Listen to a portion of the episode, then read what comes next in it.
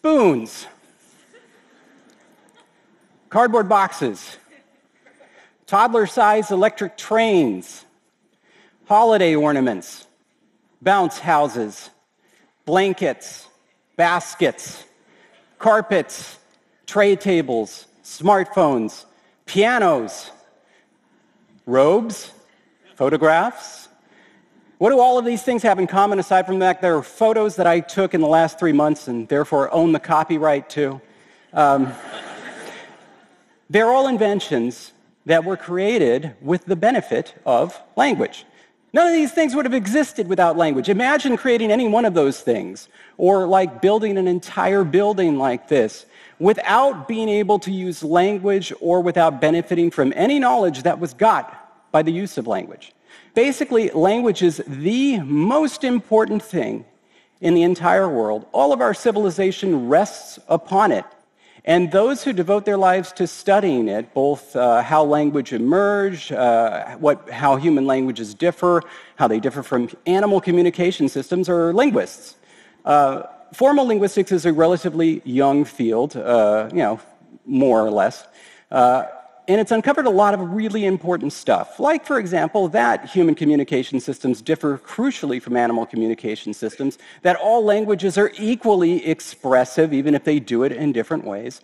Uh, and yet, uh, despite this, uh, there are a lot of people who uh, just love to pop off about language like they have a, an equal understanding of it as a linguist uh, because, of course, they speak a language. And if you speak a language, that means you have just as right to talk about its function as anybody else. Imagine, like, if you were talking to a surgeon and you say, hey, listen, buddy, I've had a heart for like 40 years now. I think I know a thing or two about aortic valve replacements. I think my opinion is just as valid as yours. And yet, that's exactly what happens. This is Neil deGrasse Tyson saying that in the film Arrival, he would have brought a cryptographer, somebody who can unscramble a message in a language they already know, rather than a linguist to communicate with the aliens. Because what would a linguist, uh, you know, why would that be useful in talking to somebody speaking a language we don't even know?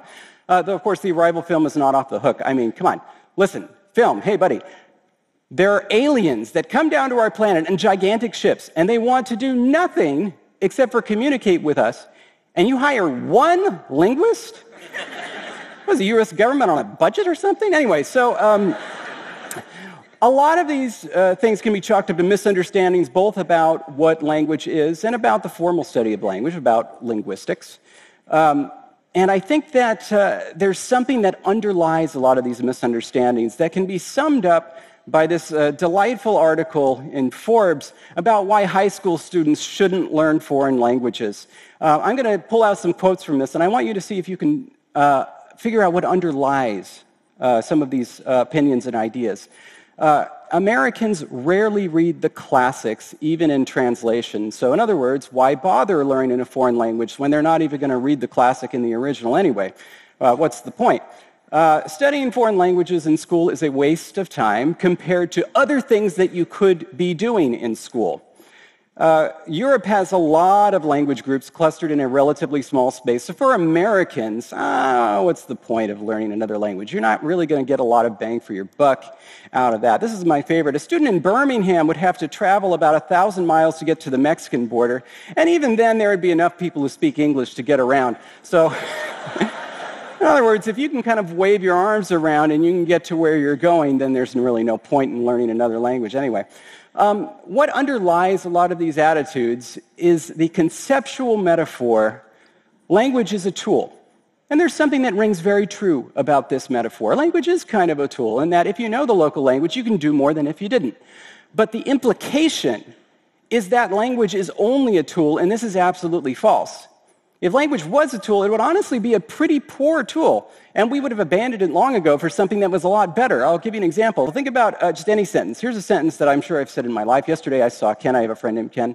Um, and when I say this, when I say this sentence, yesterday I saw Ken, it, do you think it's really the case that everything in my mind is now implanted in your mind via this sentence? Hardly, because there's a lot of other stuff going on. Like when I say yesterday, I might think what the weather was like yesterday because I was there, and if I'm remembering now, I'll probably remember that there was something I forgot to mail, which I, I did, actually. This is funny. This was a pre planned joke, but I really did forget to mail something.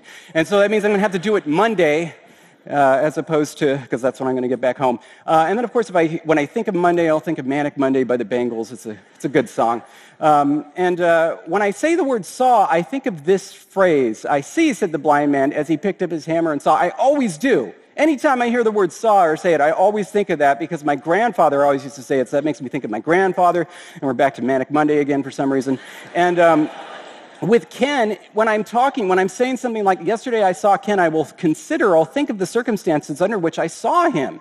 And this happened to be that day. Here he is with my cat.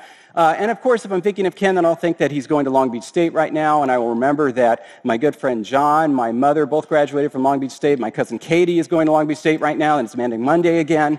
Um, but really, like, this is just a fraction of what's going on in your head at any given time while you were speaking. And all we have to represent the entire mess that is going on in our head is, is this. I mean, that's all we got. Is it any wonder that our, our system is so poor? So imagine, if I can give you an analogy, imagine like if, in, if you wanted to know what is it like to eat a cake, if instead of just eating the cake, you instead had to ingest the ingredients of a cake one by one, along with instructions about how these ingredients can be combined to form a cake. You had to eat the instructions too. Um, if that was how we had to experience cake, we would never eat cake. Um, and yet, language is the only way, the only way that we can figure out what is going on here in our minds. This is our, our interiority, the thing that makes us human, the thing that makes us different from other animals. Uh, is all inside here somewhere, and all we have to do to represent it is our own languages. A language is our best way of showing what's going on in our head. So imagine if I wanted to ask a big question like, what is the nature of human thought and emotion? what you'd want to do is you'd want to examine as many different languages as possible. One isn't just going to do it. Uh, to, to, give you an example, here's a picture I took of Little Roman. Uh, it's a, that I took with a 12 megapixel camera. Now, here's that same picture with a lot fewer pixels.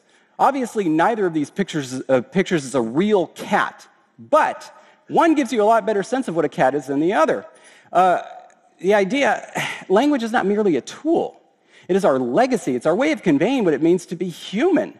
And of course, by our, by, uh, our legacy, I mean all humans everywhere. And losing even one language uh, makes that picture a lot less clear. So, as a, as a job for the past 10 years, and also as recreation, just for fun, uh, I create languages. These are called uh, conlangs, uh, short for constructed languages. Now, presenting these facts back to back that we're losing languages on our planet and that I create brand new languages, you might think that there's some uh, non superficial connection between these two. In fact, a lot of people have, uh, have uh, drawn a line between those dots. This is a guy that got all bent out of shape that there was a conlang in James Cameron's Avatar. He says, but in the three years it took James Cameron to get Avatar to the screen, a language died. Probably a lot more than that, actually. Na'vi alas won't fill the hole where it used to be. A truly profound and poignant statement if you don't think about it at all. But when I was here at Cal, uh, I completed two majors. One of them was linguistics, but the other one was English. And of course, the English major, the study of English, is not actually the study of the English language, as we know, it's the study of literature. Uh, literature is just a wonderful thing because uh, basically literature more broadly is kind of like art, right? It falls under the rubric of art. And what we do with literature, authors uh, create new entire beings and histories. And, they, and it's interesting to us to see what kind of depth and emotion and, uh, and just unique spirit authors can invest into these fictional beings. So much so that, I mean, take a, take a look at this. There's an entire series of books that are written about fictional characters. Like the entire book is just about one fictional, fake human being. There's an entire book on George F. Babbitt from Sinclair Lewis's Babbitt, and I guarantee you that book is longer than Babbitt, which is a short book. And does anybody even remember that one? It was pretty good. I actually think it's better than Main Street. That's, that's my hot take. Anyway, um, the crazy thing about so we we've never questioned the fact that literature is interesting, uh, but despite the fact, uh, not even linguists are actually interested in what created languages can tell us about the depth of the human spirit, just as an artistic endeavor. Uh, I'll, I'll, give you a, I'll give you a nice little example here. There was, a, there was an article written on me, about me in the California Alumni magazine a while back.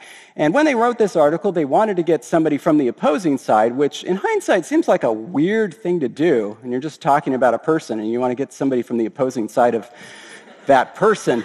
Um, I mean, essentially, this is just a puff piece, but whatever. Anyway, so uh, they, they happened to get uh, one of the most brilliant linguists of our time, George Lakoff, who's a linguist here at Berkeley.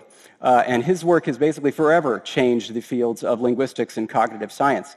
And when asked about my work and about language creation in general, he said, But there's a lot of things to be done in the study of language. You should spend the time on something real.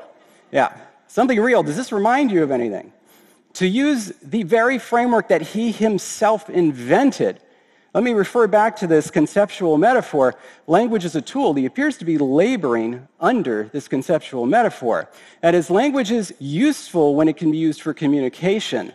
Language is useless when it can't be used for com- communication. Might wonder, make you wonder what, what do we do with dead languages. But anyway, so because of this idea, it might seem like the very height of absurdity to have a Duolingo course on the High Valyrian language that I created for HBO's Game of Thrones. You might wonder, what exactly are 740,000 people learning? Well, let's, let's, let's take a look at it. What are they learning? What could they possibly be learning? Well, bearing in mind that the other language for this, it's uh, for people that speak English, uh, English speakers are learning quite a bit. Here's, uh, here's a sentence that they will probably never use for communication in their entire lives. Uh, Vala abre urnes. The man sees the woman, and the, the little middle line is the gloss, so it's word for word, that's what it says. And they're actually learning some very fascinating things, especially if they're English speakers. They're learning that a verb can come at the very end of a sentence. It doesn't really do that in English when you have two arguments. They're learning that uh, there is sometimes the language doesn't have an equivalent for the word the. It's just totally absent. That's something language can do. They're learning that a long vowel can actually be longer in duration as opposed to differing in quality, which is what our long vowels do. They're actually the same length. Uh, they're learning that uh, there are these little uh, inflections. Mm-hmm. Um, there are inflections on, called cases on the end of nouns that tell you who does what to whom in a sentence. Even if you leave the order of the words the same and switch the endings, it changes who does what to whom. What they're learning is that languages do things, the same things, differently. And that learning languages can be fun. What they're learning is respect for language, capital L language. And given the fact that 88% of Americans only speak English at home, I don't think that's necessarily a bad thing. You know, you know why languages die on our planet? Uh, it's not because the uh, government imposes uh, a one language on a smaller group or because an entire group of speakers is wiped out. That certainly has happened in the past and it's happening now, but it's not the main reason. The main reason is that a child is born to a family that speaks a language that is not widely spoken in their community, and that child doesn't learn it. Why? Because that language is not valued in their community, because the language isn't useful because the child can't go and get a job if they speak that language. Because if language is just a tool, then learning their, la- their native language is about as useful as learning High Valyrian, so why bother? Now, maybe language study isn't going to lead to a lot more linguistic fluency, but maybe that's not such a big deal. Maybe if more people are studying more languages, it will lead to more linguistic tolerance and less linguistic imperialism. Maybe if we actually respect language for what it is, literally the greatest invention in the history of humankind, then in the future, we can celebrate endangered languages as living languages as opposed to museum pieces. Kirimvose. Thank you.